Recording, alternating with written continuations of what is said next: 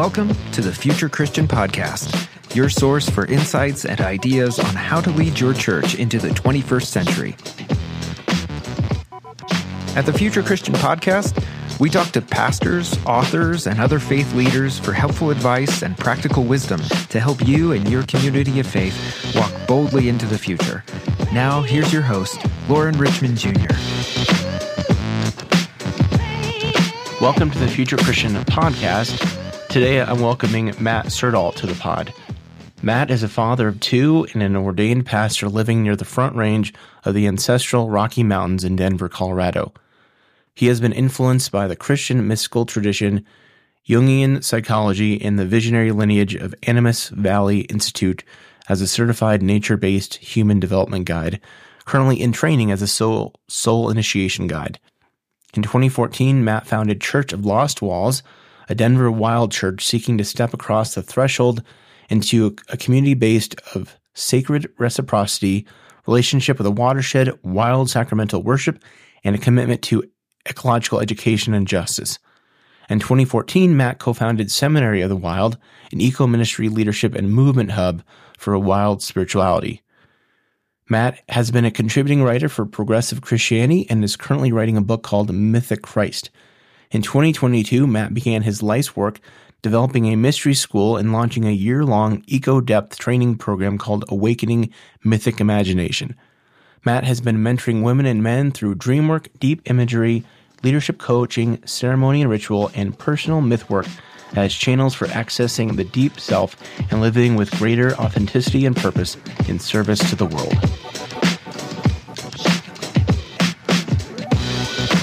All right, welcome to the show, Reverend Matt Syrdal. Thanks so much for being here. Uh, how are you doing today?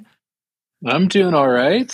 I'm enjoying the weather here in Colorado. So Matt and I just had to work through some technical challenges, so we're making this roll as best we can. So if we both seem yeah. a little on edge, that's why. Uh, Matt, what else would you like our listeners to know about you? Yeah, so I'm uh, I don't know, I'm just an ordinary family guy for the most part who lives on the front range of the ancestral Rocky Mountains and um, I have a couple of girls who and, and um, I'm married and um, I have a r- really great family, but I'm also uh, an artist. I'm a poet, a mystic, a lover of the natural world, uh, that whole that whole thing. So um, I would just say uh, core to who I am is I'm just a really curious mm-hmm. individual about lots of different things, and I'd say my sense of faith is really rooted in a strong sense of awe and wonder, which yeah. are kind of my primary drivers. And um, I felt kind of this mysterious permission most of my life to follow the thread, so to speak. And it's taken mm-hmm. me to, into some really interesting and wonderful terrain. And um, so I'm I'm just excited to be here. Awesome. Um, talk about your journey of faith, what that's looked like in the past, kind of what that looks like today. Yeah, totally. Um, well, I I grew up uh, uh, in the Presbyterian Church in Seattle. Um, from pretty early age, mm-hmm. but I never really deeply resonated with it. There was always kind of a disconnect, I think, um, my childhood faith, and um, actually felt most connected with God, with the divine, um, through hours playing in the woods behind my childhood home. Mm, yeah. Yeah. Um, I had kind of old growth forest right behind my house where I grew up. And um, mm-hmm.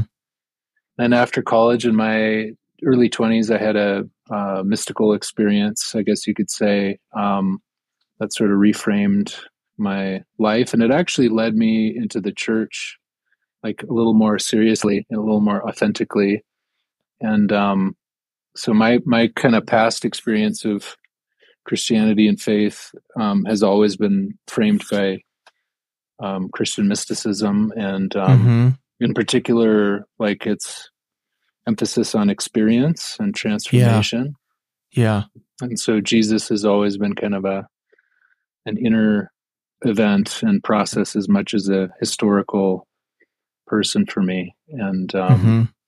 my earlier faith was pretty much influenced by Franciscan um, faith as well, and the whole deal. So I'm I, I consider myself kind of a lifelong learner and uh, seeker, and um, I've always felt like a bit of a misfit as well. Yeah, yeah. Um, I'm guessing spiritual practices have something to do with being in the outdoors. Mm-hmm.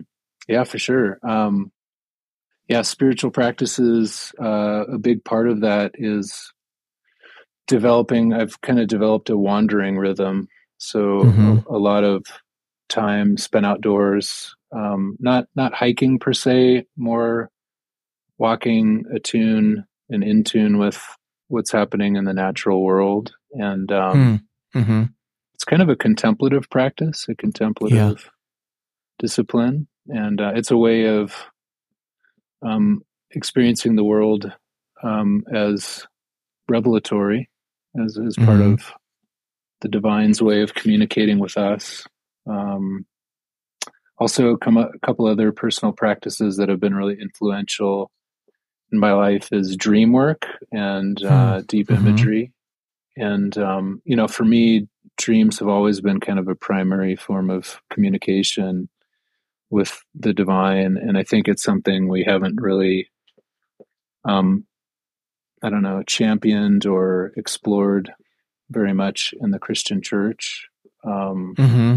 But it, but it's a place of wisdom for living and a way that we can experience wholeness. And that's how it's been um, in my own personal practice and with folks that I work with as well. Yeah, I mean, certainly the biblical narrative is stock full of examples of people taking, you know, taking their dreams pretty seriously. Yeah, for sure. Yeah, that's right. I mean, uh, Joseph and uh, there's a whole host of others in the um, Bible, even including Peter, I think. Um, yeah. Which we don't talk about a whole lot, but dreams were always accessed as a source of wisdom and guidance. Yeah. Well, I had you on, I had Matt on to talk about uh, themes around eco spirituality, some of your projects you've done, but I want to start off, and this is a curveball, Matt, so hang with me here. Um, I just want to talk more about the, the use the word mystic being a mystic. Um, I wrote down just some of the words you, you described, you know, you describe yourself as curious, uh, someone who's shaped by awe and wonder, um, talked about wandering. You know, I've sort of wondered, started recently and probably in the last few years, used the term mystic for myself as well. Perhaps maybe I might interpret that differently, but I'm just kind of curious what your thoughts on this. Us both serving in mainline Protestant contexts, how much that this tradition, at least maybe in the last 50 years, 70 years in America, has been shaped by kind of kind of like intellectualism Mm-hmm. Um, yeah. I'm also thinking about this in terms of like, I, I, imagine you've probably seen this in the news as of recording this. The the Asbury revival. It's what a few weeks, a few weeks old, and there's certainly been mm-hmm. some pushback from, at least from what I've seen, from many folks in mainline contexts. You know, questioning the efficacy or legitimacy. But again, thinking at as myself somewhat as mystical, I think, boy, it feels like there's something there. Uh, so I'm just curious, like, what are your thoughts on like that kind of intellectualism uh, versus maybe a, need again, and that's my words for a more mystical faith experience in mainline contexts. Yeah, totally.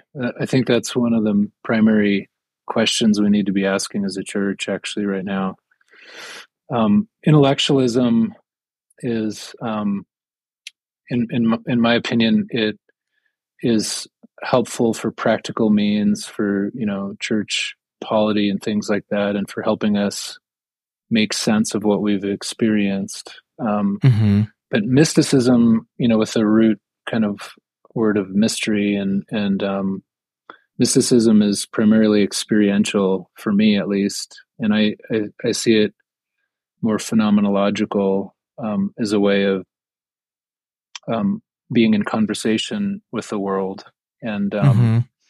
mysticism also seems to hold this tension between the creation and um, faith, the creation and spirituality. um, in a way that helps us experience the world more fully and be in service um, to the world more fully.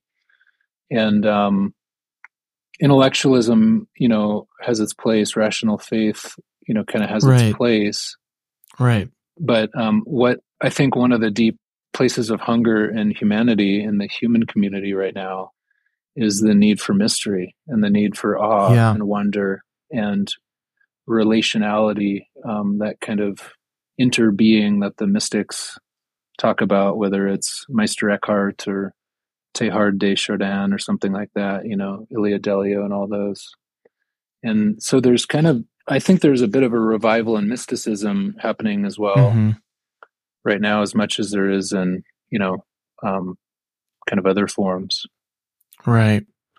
Yeah, because I'm, you know, again, I'm thinking, and I'm probably caricaturing to a bit here to speak of mainline context, and certainly this is not true, or this is true not only of mainline contexts, um, probably broadly speaking, right in the Protestantism writ large, I suppose, this kind of like intellectual bias or emphasis. But I think about again, and again, maybe this is my own bias or my own perspective, but I think about like, like people go to like a concert or they go to some kind of event. They want to have an experience. Like they don't want to just be like intellectually like, oh wow, that was a great idea, and hmm, that's a good point. Like, like I don't, I, you know, I have young kids, so like I don't get out much. How about you, Matt? But but like I want to have like I want to have an experience, and I think, and I and push back here if you disagree. Maybe I'm applying this too broadly speaking, but I, like I can see like like a Bethel or a Hillsong or a or a Passion conference. It's like that's not my. I don't love their theology intellectually, but like I can get behind like the experiential nature of like well, we're to experience something. We're to experience God. And I can see why those folks are packing out arenas and stadiums and concert halls.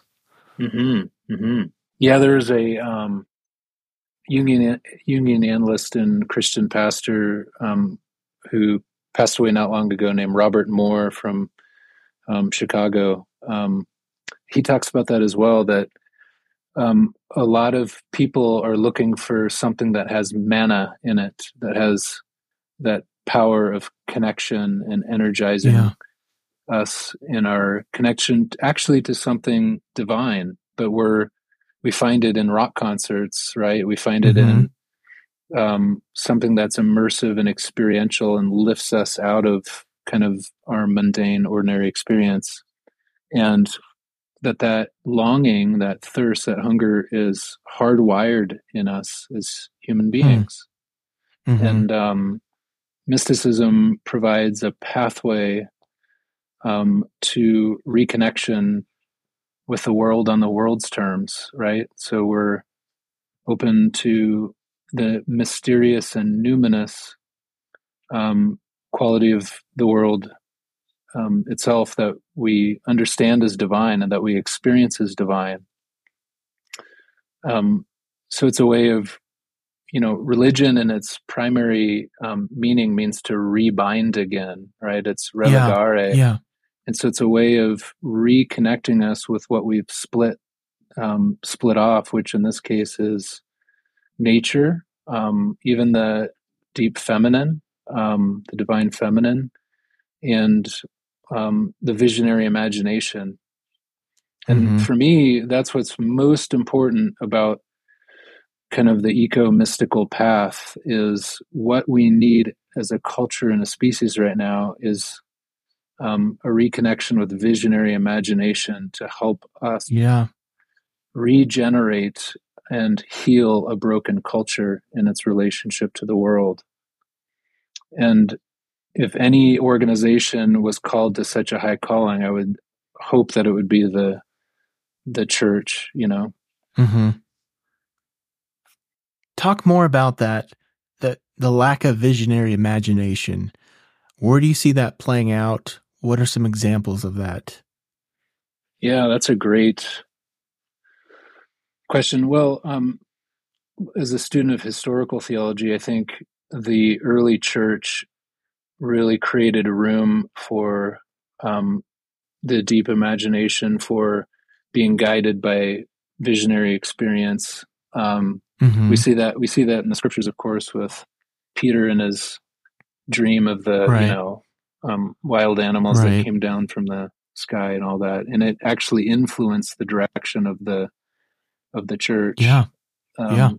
Also, I think you know in the Orthodox tradition and the Catholic tradition, they still retained a connection to the images and archetypes in a way that the Protestant yeah. tradition yep. kind of eschewed that. It kind of threw out the baby with the bathwater and became a very um, literate, text driven faith, which right, right. supported kind of that rationality, right? Um, mm-hmm. So I think that there's a really, um, we, we sort of kicked out all the artists, priests, you know, healers, you know, mm-hmm. um, we've kind of kicked out all of the mystics and the saints from the church, and um, we need to welcome them back home, and we need to welcome them back home in us, to be honest. Um, so that that's that's what really inspires me about, um, you know, an, an area of transformation or awakening happening within the church. Yeah. Well, let's talk about some of the ways you're trying to welcome these folks home, to use your words. You've undertaken, at least as I've read in your your information, a number of eco spirituality projects, I guess to to use your word. Talk more about kind of some of those and what they've been about, kind of what their their overall mission is and and why you see that need. Yeah, yeah, great. Thanks. Um, yeah, so I I've been kind of experimenting. Um, I guess what you'd say is it's kind of like a circle. Um, like if yeah. if the Christ tradition was like a circle, I've been kind of operating right on the inside of that edge and right on the outside of that that edge. Um, a bit of edge walking, I guess you could say. Like you know the. Mm-hmm.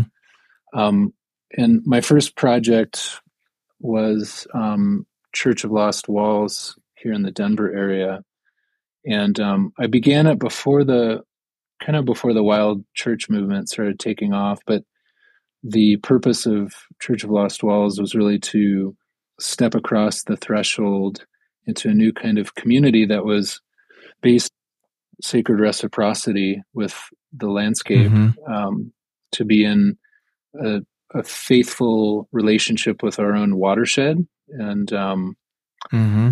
so we you know we we were really exploring wild sacrament wild sacramental worship and uh, a connection and a commitment to ecological education and justice as a community and healing that um, relationship with with the natural world by spending time outdoors by mm-hmm. spending time in contemplative wanders and things of that sort. Um, so that was a really great uh, community and journey, and it really kind of resonated with the nones and the dones to say to use that term or yeah, the yeah. spiritual but right. not religious as as much as um, Christians who knew that there was something else beyond kind of the walls on Sunday morning that could really mm-hmm. help reconnect them um, to their faith. So, um, and then the second big project we started about six years ago, and it was um, called Seminary of the Wild, and that that came up after a 14 day um, wilderness fast. For me, at least, it came from a 14 day wilderness fast in the San Juan Mountains here in Colorado, and I had this vision wow. of bridging um, kind of this nature based approach of spiritual development with um, more of the conventional institutional Christian world. And um, it was a really um, wonderful journey. I reached out to a friend of mine uh, who kind of operates in some of these circles, and I said, "Hey, listen, I want to offer these multi-day intensives in nature with Christian leaders and do some of these um, practices." And uh, mm-hmm. so, for a few years, we offered these immersions here in the Front Range and Washington, a couple other places around, and um, there was a, a, just a lot of resonance with it with the work and some pretty powerful encounters in people's lives. And so my my friend and I started kind of asking, well, what is this? What what are we doing, and what do we want this yeah. to become? And he had this little, you know, kind of whisper one day of Seminary of the Wild, and um, is, hmm. is just kind of a mm-hmm. resonant term. And so we reached out to a couple friends and brought in a couple um, partners into the work who were co-founders as well uh, that were really interested in this idea. And um, we started offering larger retreats. Um, we offered a few retreats at ghost ranch with folks like um, brian mclaren and richard rohr and some others. And mm-hmm. people came and were really supportive of what, of what we were up to. And so we launched seminary of the wild and um, it became kind of this movement hub for eco spiritual leaders, um, kind of right on the inside and outside edge of that circle of Christianity. So we had pastors and professors and therapists and wild church folks and activists and seekers that really didn't want to have anything to do with Christianity, but were really fascinated with what we were up to. And um, mm-hmm the mission was really to provide a container um, to reimagine this new story emerging um, at the edge of faith and um, ecology, and uh, was really focused on rewilding Christianity and um, cultivating a new kind of leadership. And um, so it was a it was a really great experience and as we as we went on, um, the four of us ended up, I guess, sort of feeling called to specific visions through this process and practice together. And um, so we ended up disbanding to kind of pursue different things. Um, mm-hmm.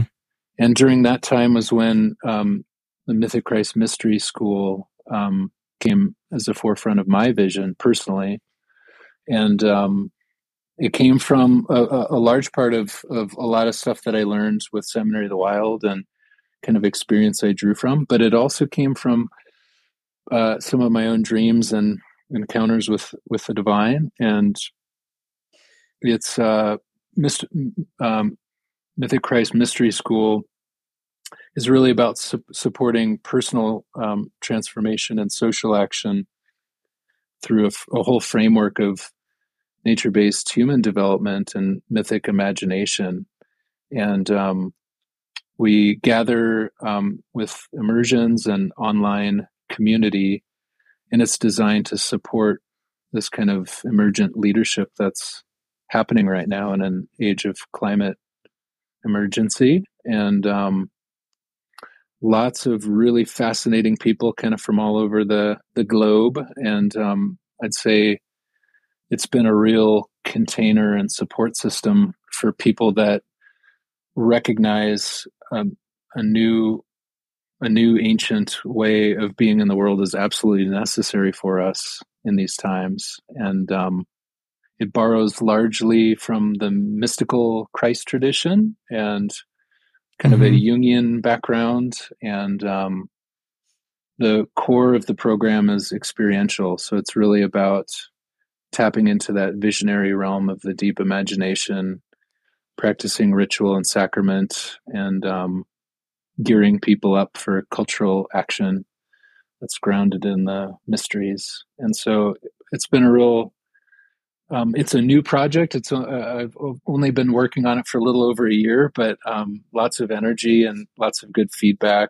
And um, I'm starting a new um, year long program coming up here in September. So I'm really excited about that.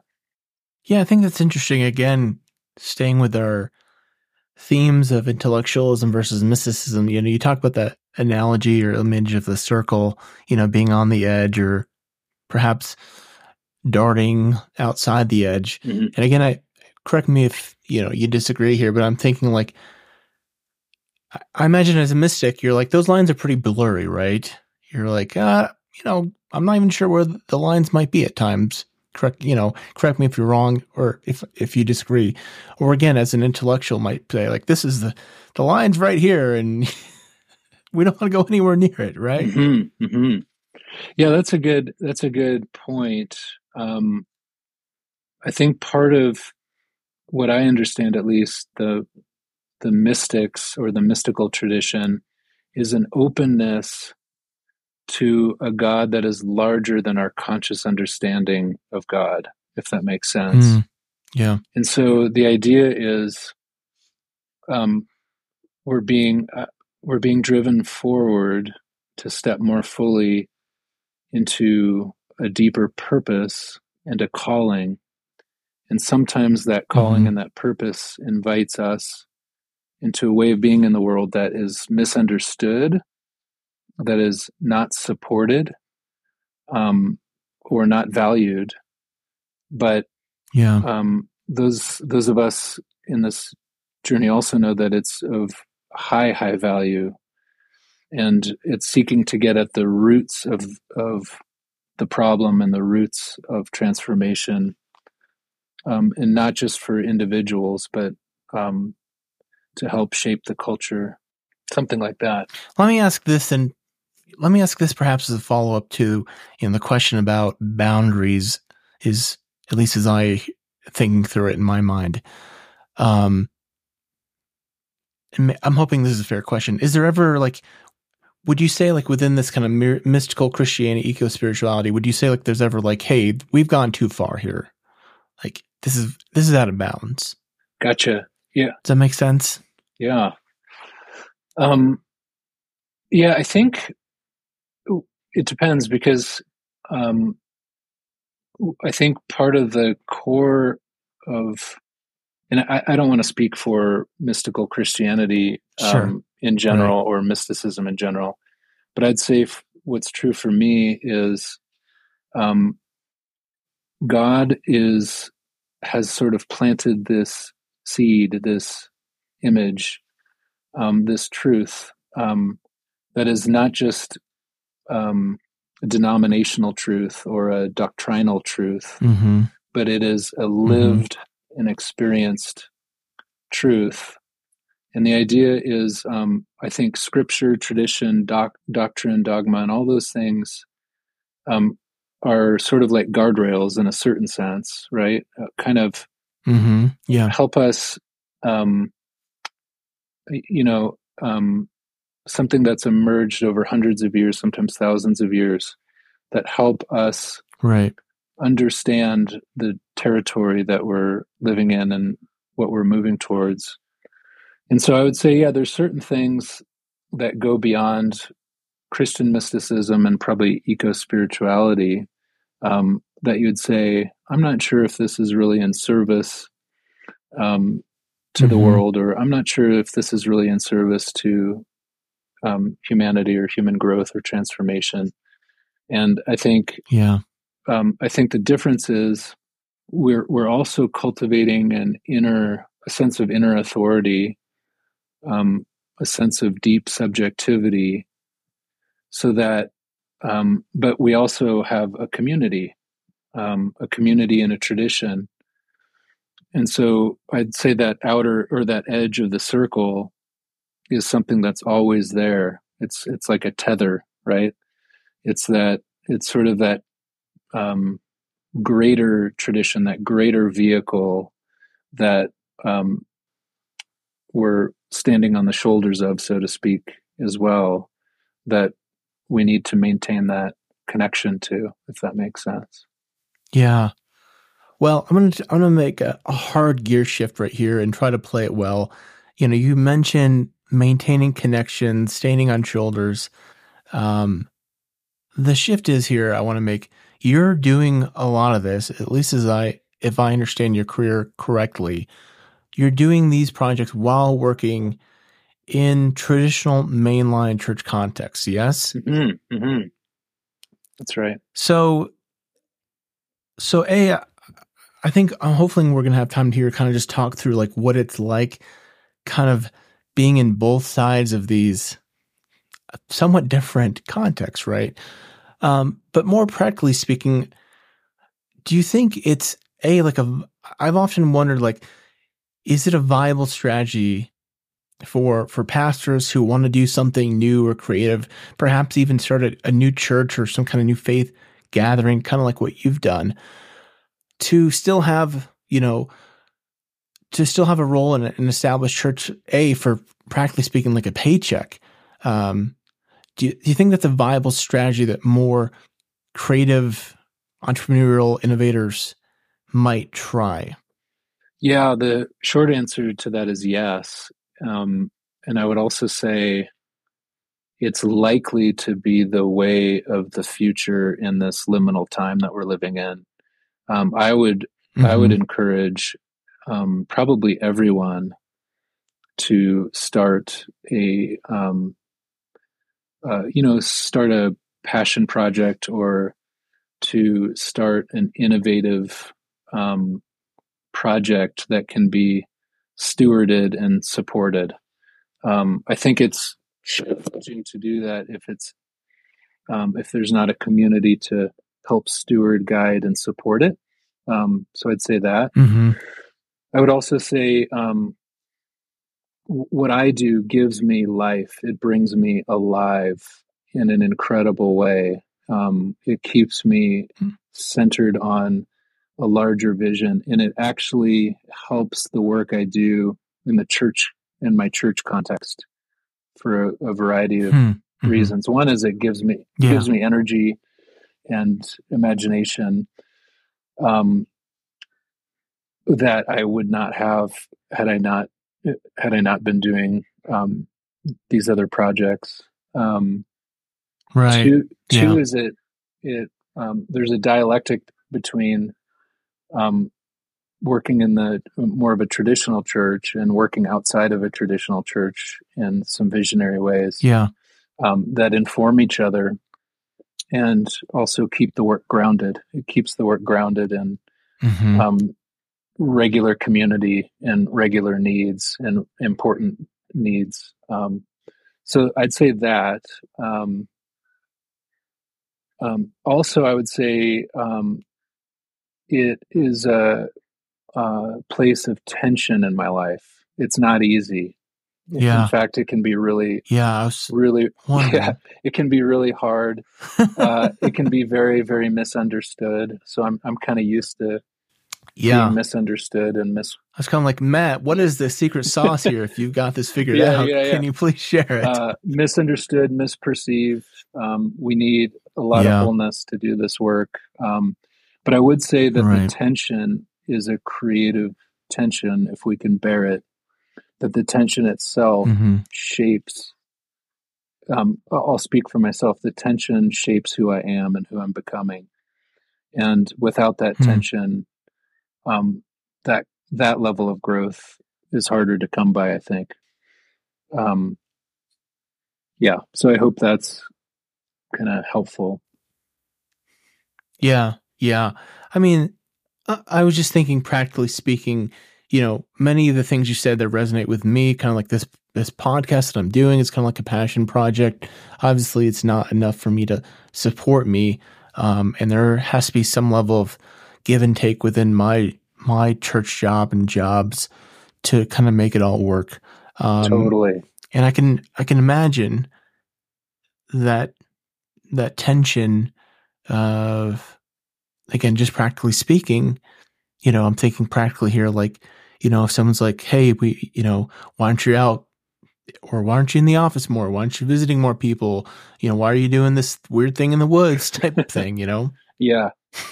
yeah, that that is part of it. It's um, it, it's a perspective shift, I think, for a lot of uh, not just church members, but a lot of Christians and leaders in general. It's so, sort of like, are you dividing yourself? Are you dividing your time? And my my answer to that is, um, it's sort of like the tent making concept that yeah. we as pastors or or Christians or spiritual leaders, we have to be on the edge of innovation and change. We have to be the ones out front who see the terrain yeah. way in the distance and can come back like a Moses or like a prophet and um, bring salt to the church community.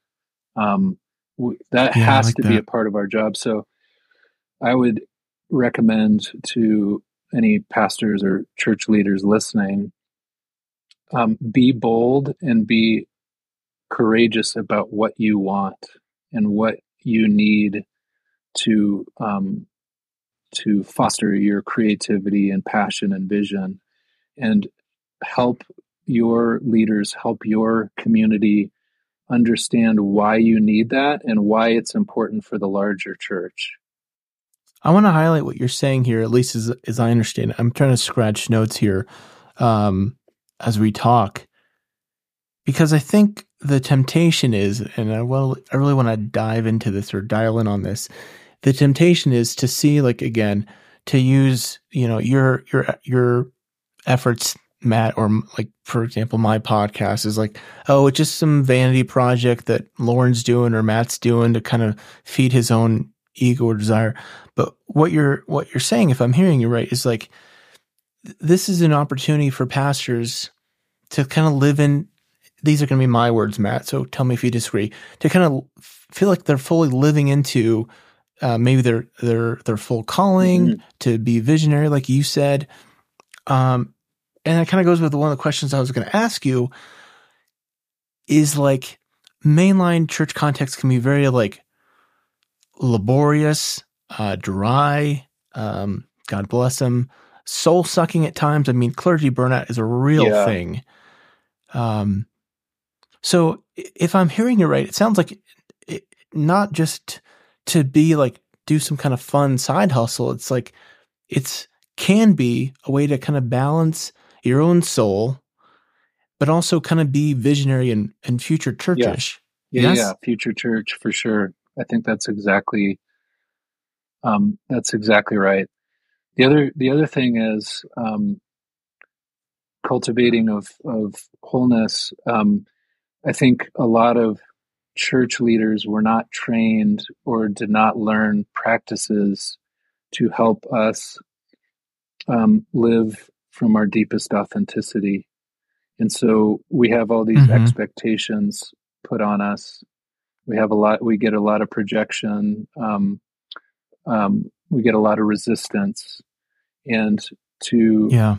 do to undergo spiritual growth in an intentional and, and focused and guided way adds strength and support to everything we do because we show up differently in our church context and Yeah. when, when we show up differently it starts to slowly shift the system itself so that's another point i wanted to highlight Yeah, yeah, that's interesting. Um, and again, maybe, maybe it's because of our kind of like the way that capitalism has really kind of just entrenched itself in our kind of American psyche. Mhm. Um, of that like the need to feel like we're getting, getting our employees full workload or or work effort Mhm. value for what we're compensating them for. Um, and then two, I think again, is kind of a, a business word, so forgive me here. Um, but I'm thinking of like, can we help churches think about this as like R and D essentially, saying like, hey, we're not just going to be about managing the institution of this church as is, um, but think of like again, kind of your work, Matt. Hopefully, what I'm doing here somewhat as like R and D that may not benefit like right here, right now, this church right here, but could pay again business word dividends in the yeah future. yeah r&d is a great kind of business you know um, analogy for it because that's that's exactly what it is um, if you look at all the you know if you look at some of the largest successful companies they have developed this understanding that people need space they need downtime they need to learn how to be present centered you know even with meditation and all sorts of different things. They need those moments where they're recharged with that kind of creative core of who they are and that they will actually perform better and contribute more to the company right? So the church um, has the church has every should be thinking about that. The other piece is I bring what I do um, on a on a totally different scale in, in some of these other um, projects like Mythic Christ Mystery School. Um, I bring everything I do into my pastoral work and leadership development here at the at the church as well. Right. It's just Right. translated a bit differently, um, but it's the same Right. kind of principles and and guidance, and it um, contributes to the health of the leadership um, as well. Right. Yeah, like like similarly like when I'm like, you know, I'm fortunate I get to talk to all kinds of different pastors and church leaders like yourself and it's not like I'm just like putting that information in a box and like leaving it here in my quote unquote podcast studio. Like it it stays with me, it influences me. And, and I think if I can if I can elaborate on the point like when a when a pastor is doing some kind of it seems out there as a project or a spiritual endeavor like it's it, there's going to be some kind of returns. Again I, I keep going back to these business metaphors.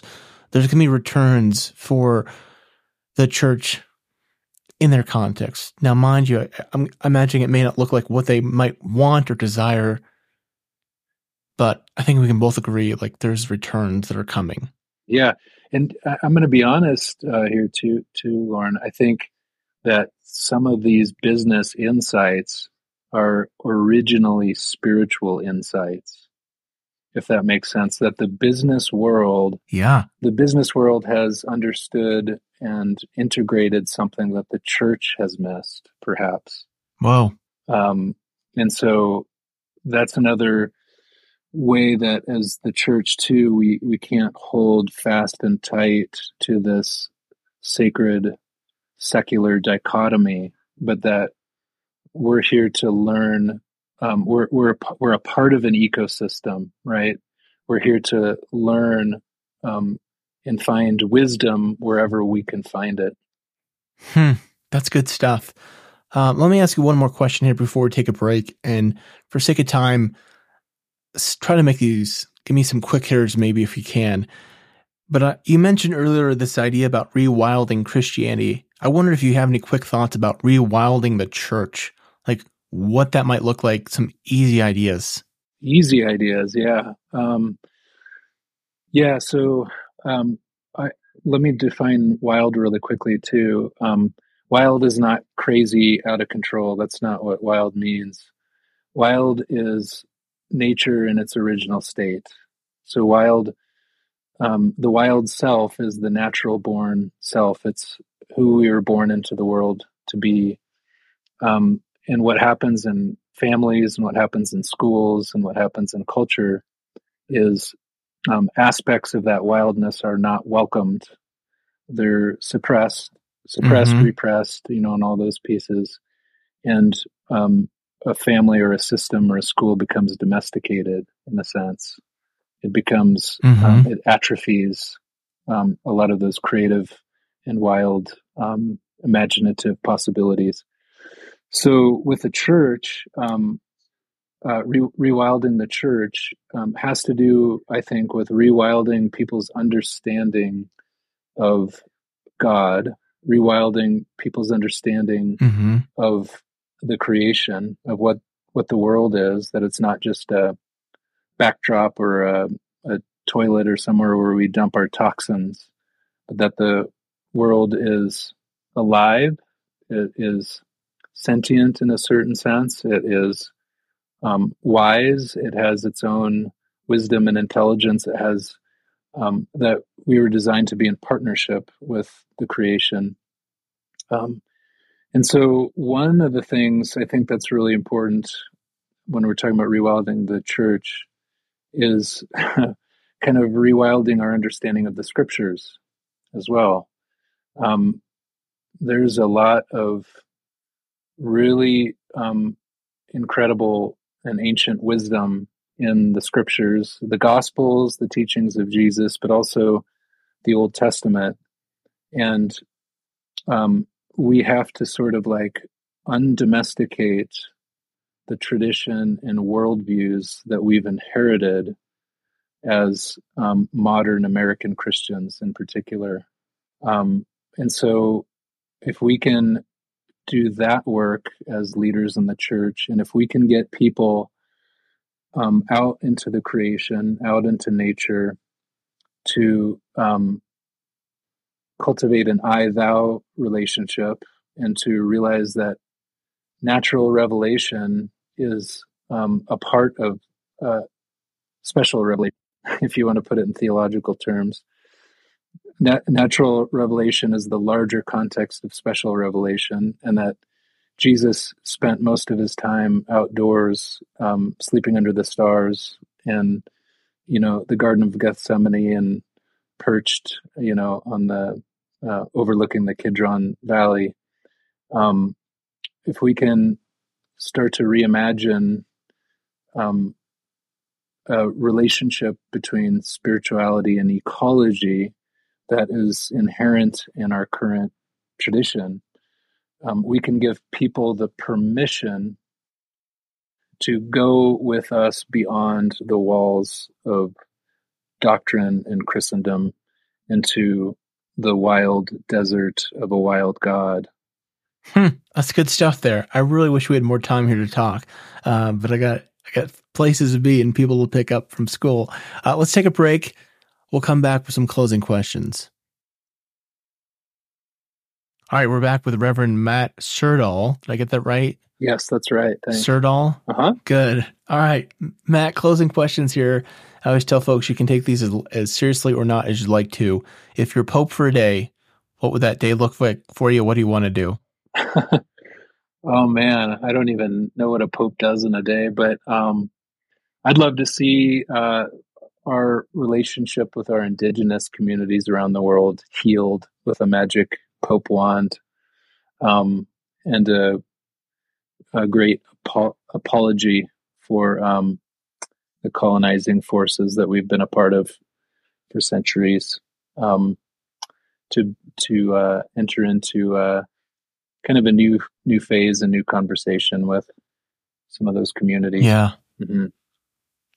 Don't you was don't you wish it was as easy as a magic wand instead of the real work it takes? Yes. You know, to to repent, ask forgiveness, all that process of reconciliation, right? Yeah, reconciliation. Or conciliation. Mm-hmm. Some people are using that term conciliation, right? Mm-hmm. Um, a theologian or historical Christian figure you want to meet or bring back to life? Um, I'd love to meet Hildegard of Bingen. She she's uh, she's really fascinating to me. Her her life and her work. Um, I can think of a lot. Meister Eckhart, um, James Cone, probably um, Pelagius, Jesus. Mm-hmm. Jesus would be pretty fun to yeah. to meet. uh, yeah. What do you think history will remember from our current time and place? Oh man. I think history will remember the moment where we decided whether or not we will take responsibility as a culture, as a species, for our place in this world. Whoa. It's deep. what you, that's good. It's, it's good. Yeah. Uh, what do you hope for the future of Christianity? Um, I I think that kind of all the unraveling happening right now. I'm I'm a optimist, believe it or not, in a lot of ways, and um, I think all this unraveling of the monolith of um, Christendom is a really positive thing.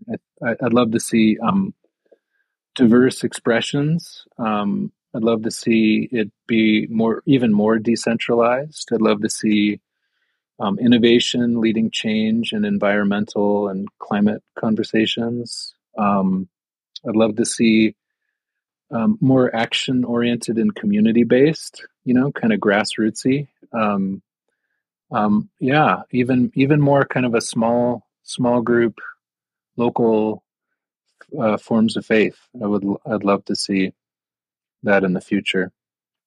Well, I really appreciate the time and the conversation. Uh, tell folks where they can connect with you, find about the different projects you're working on. Yeah, yeah. Well, main one would be um, mythicchrist.com. That's all. Mythic Christ is all one word. Dot com. That's my um, website. And um, you can find me at the Mythic Christ podcast, which I think is on most most of the platforms, at least. Um, uh, also on Facebook and Instagram. Um, that's where that's where you can find me as well. So, well, this has been a great conversation. Uh, really glad we made the time for it here. Uh, always leave folks with a word of peace. So, Matt, may God's peace be with you, and also with you. Blessings. Thanks for joining us on the Future Christian Podcast. To learn more about Lauren or the podcast, visit future Christian.com. One more thing before you go do us a favor and subscribe to the podcast. And if you're feeling especially generous, leave a review. It really helps us get the word out to more people about the podcast. The Future Christian Podcast is a production of Torn Curtain Arts and Resonate Media. Our episodes were mixed by Danny Burton, and the production support is provided by Paul Romig Levitt. Thanks, and go in peace.